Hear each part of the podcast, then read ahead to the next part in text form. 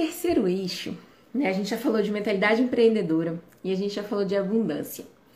O terceiro é um que ele é clichêzão, mas que eu, eu não entendia de fato é, a importância dele até eu começar a fazer esse movimento que desencadeou até aqui né, no Vida Influ. O que, que, era, que, que é esse movimento, né? O que, que é esse eixo? É o eixo do autoconhecimento. Nossa, clichê, né? Eu tenho que me conhecer e tal. É bem batidão. Mas na verdade não é. Porque com a mentalidade empreendedora, a gente entende que a gente tem que ir, que a gente tem que se colocar em movimento. Com a abundância, a gente entende que existe um universo imenso de possibilidades para a gente seguir. E aí, como é que eu sei? Qual caminho desse que eu vou começar a testar? Para onde é que eu vou tentar ir?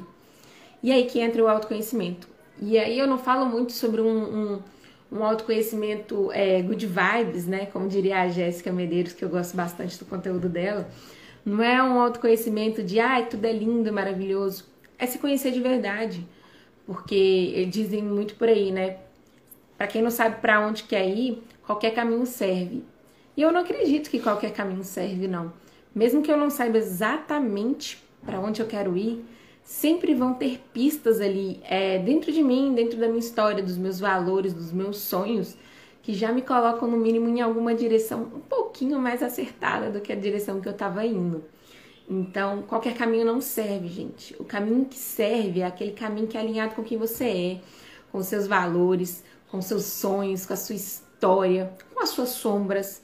Sim, todos nós temos alguns sabotadores ali dentro, temos os nossos críticos internos, temos aquelas áreas nossas que a gente não tem tanto orgulho e a gente precisa começar a olhar para isso, né? Ter coragem para reconhecer aquilo que não é bom e que pode ser melhorado, porque igual eu falei, né, na mentalidade empreendedora, o problema é sempre um espaço para melhoria, é sempre um desafio. E a gente precisa ter ousadia de falar aquilo que você é bom, entendeu? Porque o autoconhecimento às vezes fica só pautado na parte da dor, do ai, tudo que eu não é bom em mim.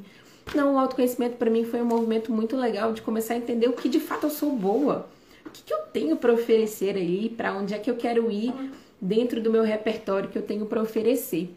Então, é sobre se apropriar de quem você é, em toda a sua integridade, em todo o seu espaço, porque você só vai começar a construir a vida que você quer ter, uma vida que seja alinhado com quem você é, se você começar a se apropriar de quem você é, de tudo que você tem ali para trabalhar nisso.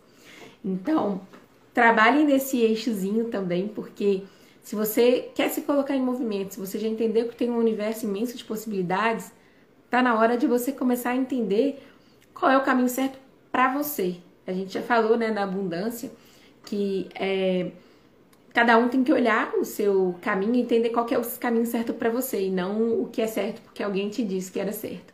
E como é que você faz isso? Realmente trabalhando nesse eixo do autoconhecimento. É, é através dele que você começa a entender que direção que você vai pegar. Fica o Lucas aí até falou, é verdade, gente. O autoconhecimento é aquele que fornece a direção para onde que você tem que ir.